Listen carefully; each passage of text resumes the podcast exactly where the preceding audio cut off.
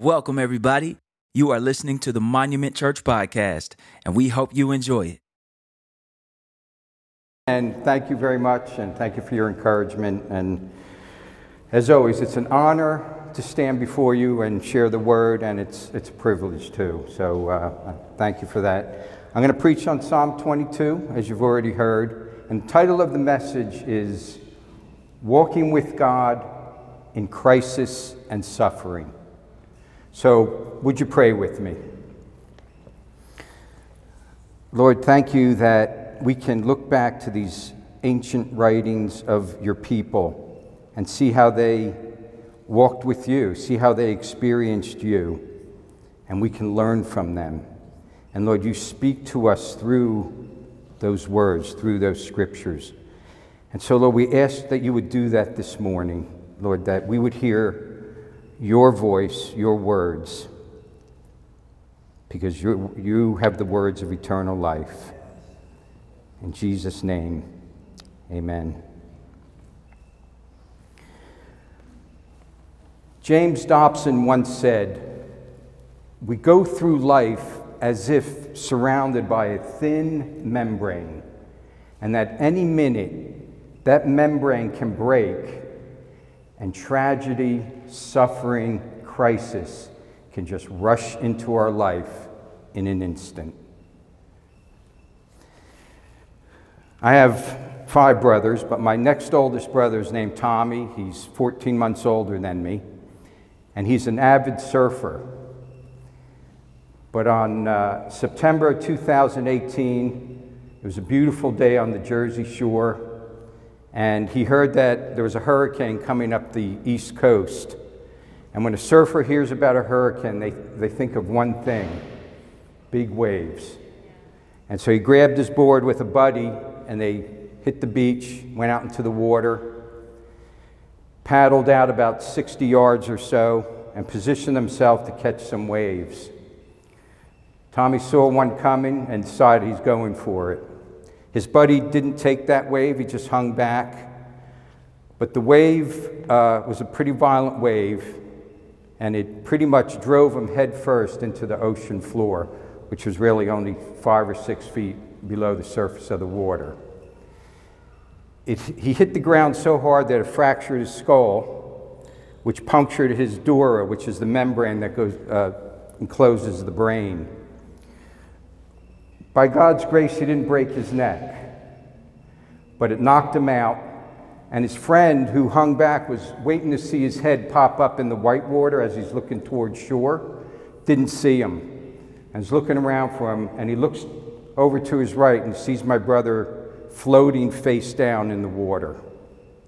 And my brother's a joker, and so Bob went over to him and pushed him because he thought he was joking, and he just sunk.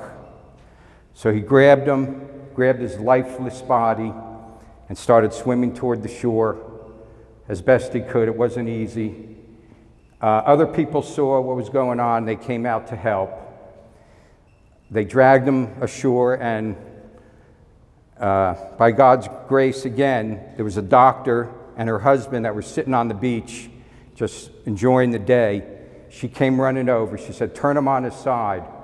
And then she started doing the Heimlich maneuver because the first thing that had to be done was all the water had to be expelled out of his lungs in order for him to take any air in because he was not breathing and he was unconscious.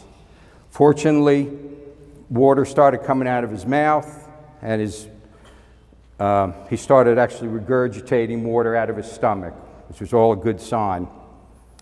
Um, but he was still unconscious. Now, they estimate that he was not breathing for about three minutes. And if any of you know anything about this, and I didn't until this happened, but when the brain doesn't receive oxygen, the three minute point is the real crucial point where permanent brain damage starts to set in. It could be less if you're unhealthy, it could be more if you're healthy. Uh, fortunately, my brother was healthy. Uh, they called an ambulance, they rushed him to the hospital, they stabilized him, but the hospital near the shore there was not really equipped to handle a drowning victim like this. So they airlifted him to another hospital about about 30 miles away. He was still unconscious, and they actually put him in a medically induced coma because they weren't sure of the, the brain damage. He had bleeding on the front and back of his brain, and um, they just wanted to get his, all his other vitals stabilized. And then within a couple of days, they started to bring him out of the coma and just check his responses, check his cognitive abilities, and uh, you know his responses to commands like moving his fingers and stuff.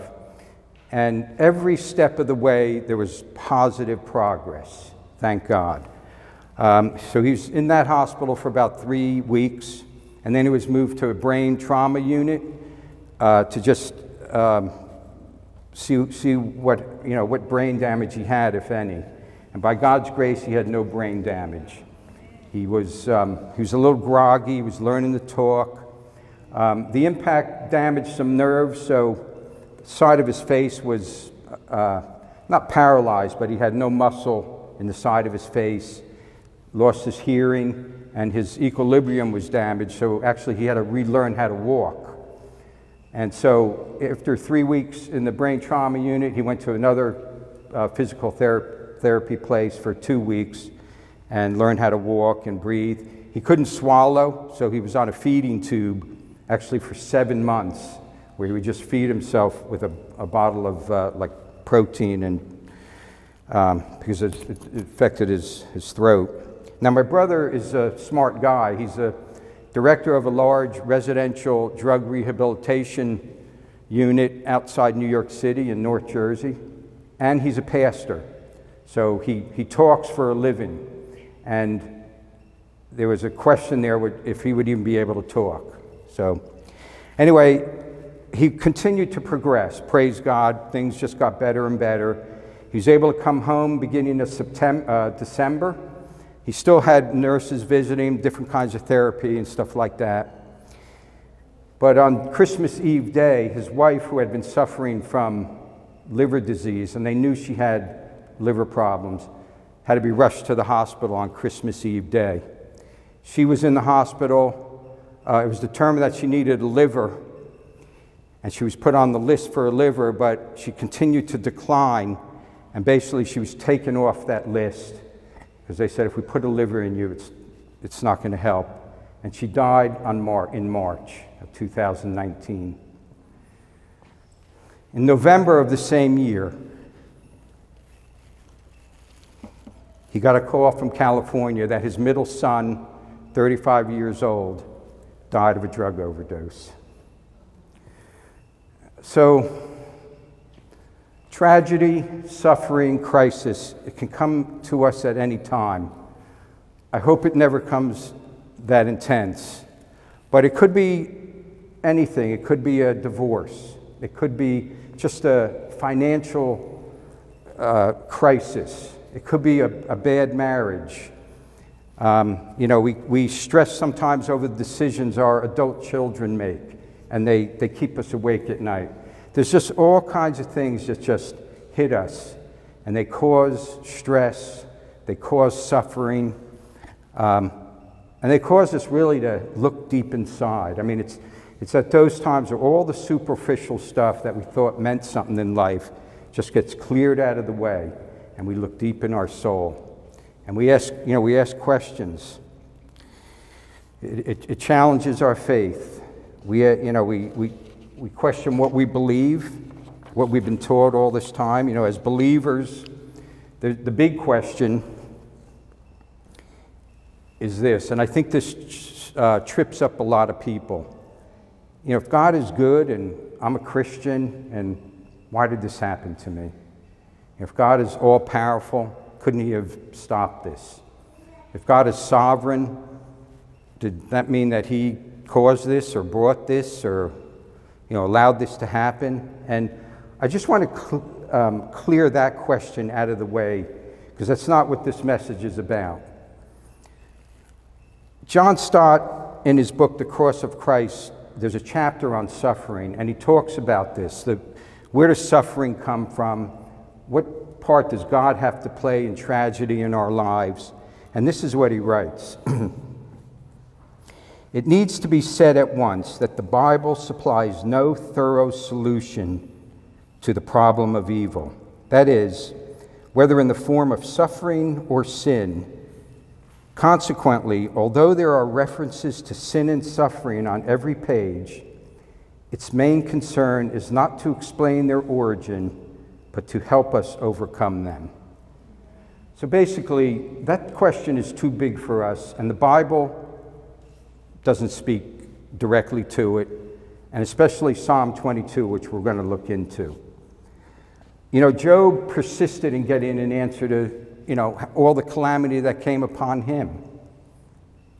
And uh, he had his friends helping him, and, and um, God never told him. Instead, God gave him a lesson on his greatness, his grandeur, and his magnificence. And this didn't answer Job's question, but it took away his need to resolve it. And I think we just need to get to a place where, you know, we're not going to have every question answered by God. Tim Keller says if, if God were small enough to be understood, he wouldn't be big enough to be worshiped.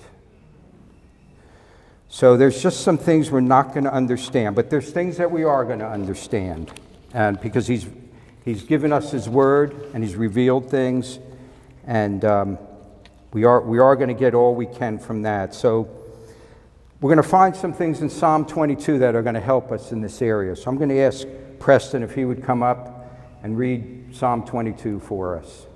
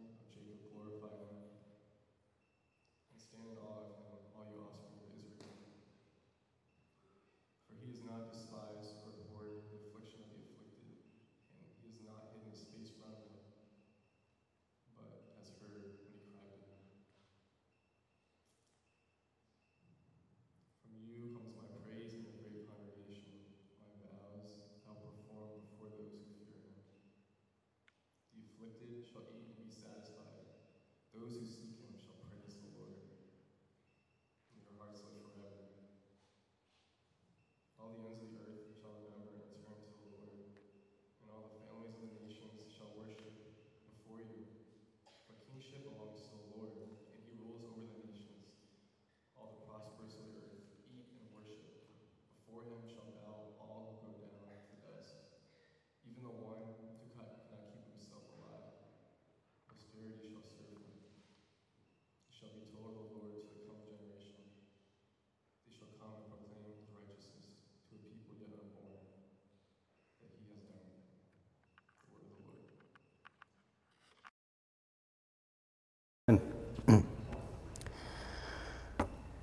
So, David is in the midst of a crisis here. It's pretty obvious.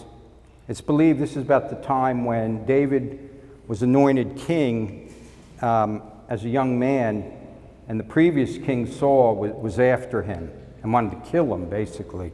And he would, David would, was friends with Saul's son Jonathan, and Saul would kind of manipulate Jonathan so he can trap David. And it was basically David had to run for his life. He had to hide in a cave at one point. Um, people were out to kill him. So, needless to say, it was a pretty serious crisis. So, in this psalm, I see three things. I, I see David crying out in the midst of crisis and suffering. I see evangelism as the response to God's grace. And there's a portion in there that points us to the crucified Messiah. Now, these three points are almost like unrelated, but I hope I can tie them together because I believe to do justice to the psalm, there's a, there's, a, there's a reason why all this is in there. So, the first point is crying out to God in the midst of crisis and suffering. David, as you might uh, rec- oh, hey, great, we got the slides. You might recognize the first verse of that psalm My God, my God, why have you forsaken me? And we're going to, I'm going to get back to that. But David is really praying what he feels. He, you know, he isn't forsaken, he can't be forsaken. David actually is the one that wrote Psalm 23, which says, Though I go through the valley of the shadow of death, I fear no evil, for thou art with me. And he also wrote Psalm 139, where it says, it's the one where it says, If I ascend to the heights, you know, you'll be there. Where can I go from your presence? And so, but, but this is what he felt. And he was just pouring his heart out to the Lord. He was in the middle of a crisis. And, and that's okay. That's, that's what God wants us to do. He wants us to pour our hearts out to Him. Uh, Tim Keller again. God is very patient with us when we are desperate. Pour your soul out to Him. Uh, second point under this is cry out to God persistently. Verse 2, it says, Oh my God, I cry by day and you do not answer, and by night I find no rest. David is, I don't think he's describing just one night he prayed and God didn't answer. I, I believe this is more of a pattern. He went through a period where God was just not answering, God was silent. And I know some of you, that's what it seems like. God is just silent. And I, I want to tell you, he's maybe silent, but he's never absent. And the fact that you are struggling with God's silence, it just means that deep down, yeah, you do know he's there. You do know he exists. So just be encouraged with that and be encouraged with the fact that David is experiencing the same thing. And then, last point under this is cry out to God with faith by reminding yourselves of God's faithfulness. See what David does here? He reminds himself in verse 3, 4, and 5 Yet you are holy and enthroned on the praises of Israel. and you our fathers trusted. They trusted in you and you delivered them. See, he's reminding himself of past faithful acts of God. And then in verse 9 and 10, he gets even personal.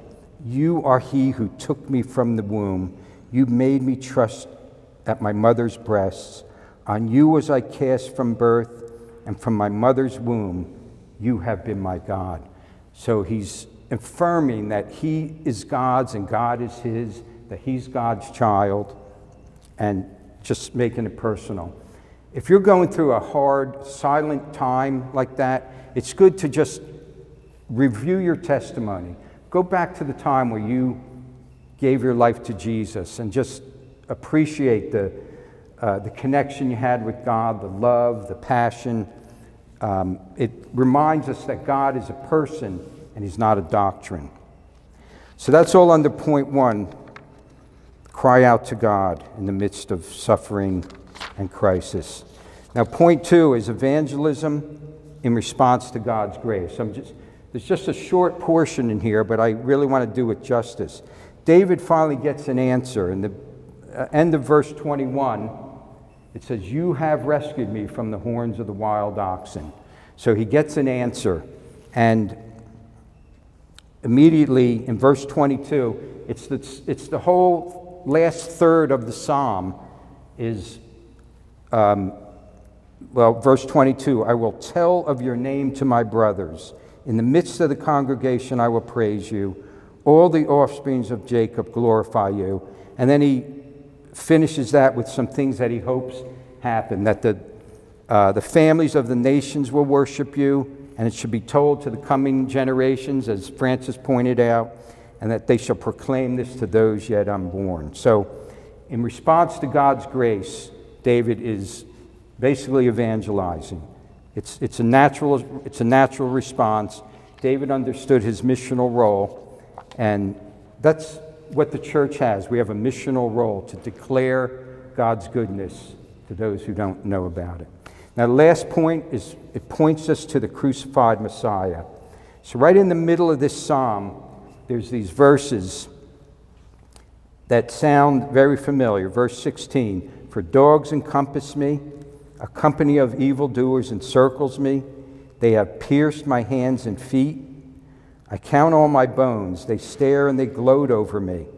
They divide my garments among them, and for my clothing they cast lots. It's describing a crucifixion, which didn't exist at that time.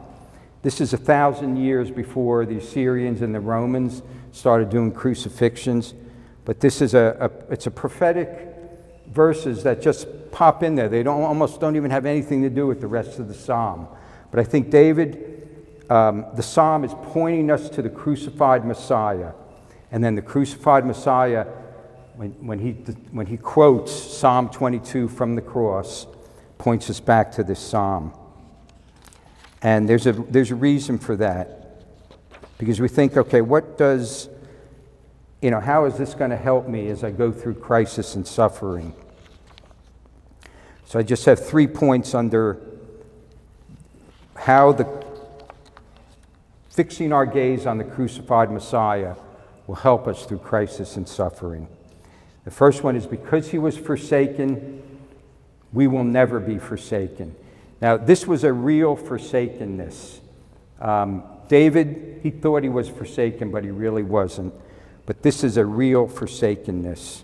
John Stott says this so that an actual and dreadful separation took place between the Father and the Son. It was voluntarily accepted by both Father and Son. It was due to our sin and their just reward. And Jesus accepted hor- this horror of great darkness, this God forsakenness, by quoting the only verse of Scripture that accurately described it and which he had perfectly fulfilled. Namely, My God, my God, why have you forsaken me? So, when you're going through a trial, a, a crisis, just remember you will never be forsaken by God. Number two, the crucified Messiah is an example of patient endurance. Jesus is our example and companion in suffering. Hebrews 4:15 says, "For we do not have a high priest who cannot sympathize with our weaknesses, but one who has been tempted in all ways like we, yet without sin." So Jesus went through everything we will ever go through. And the last point, God promises a good purpose in our suffering. Pain and suffering shape us. And if we embrace God through our suffering, he will change us and make us more like His Son. Um, you know the verse in Romans 8 28 and 29, but you know, I don't want to just throw verses at you, but that verse says, God works everything for the good to those who love God and are called according to his purpose. And verse 29 says, For those he predestined, these he.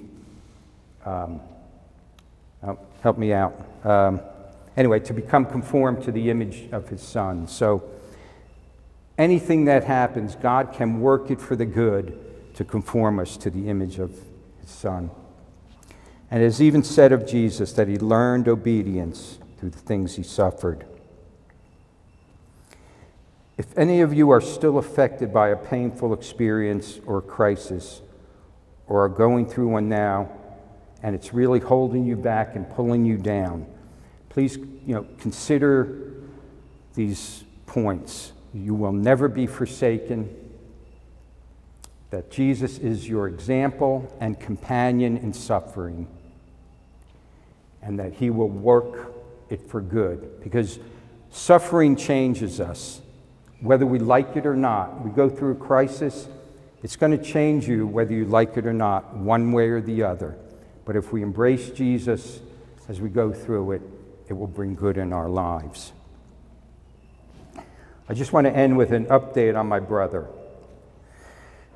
He didn't allow what he didn't know to undermine what he did know. You can imagine going through those three crises as a Christian and having questions, confusion. Now, he always knew God was his father, he always knew God was with him. He's thankful that God spared his life. I mean, that situation on the, on the shore, there's several miraculous things that happened to save his life.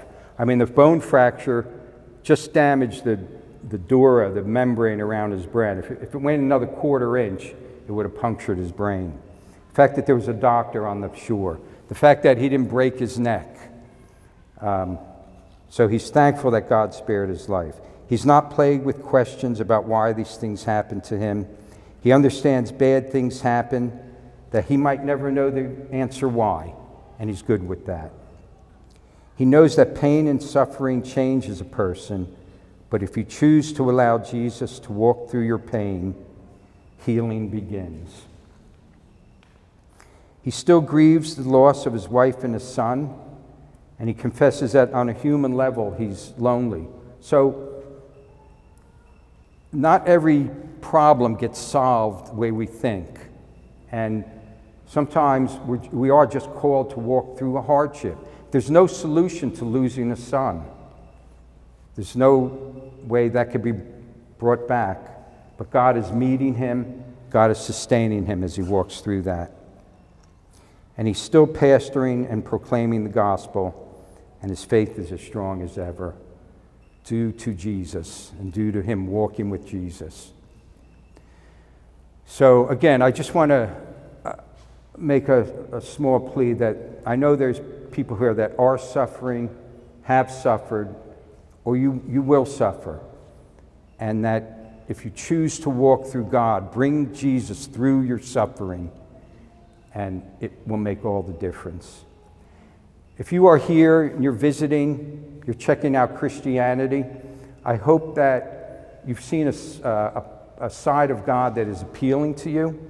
And if so, you know, myself, Eric, we'd be glad to talk to you afterwards. So thank you very much. Hey, thank you for listening. Monument is a growing church pointing people to Jesus and planting churches in the greater DC area. For more sermons or information, please hop on to www.monumentchurchdc.com.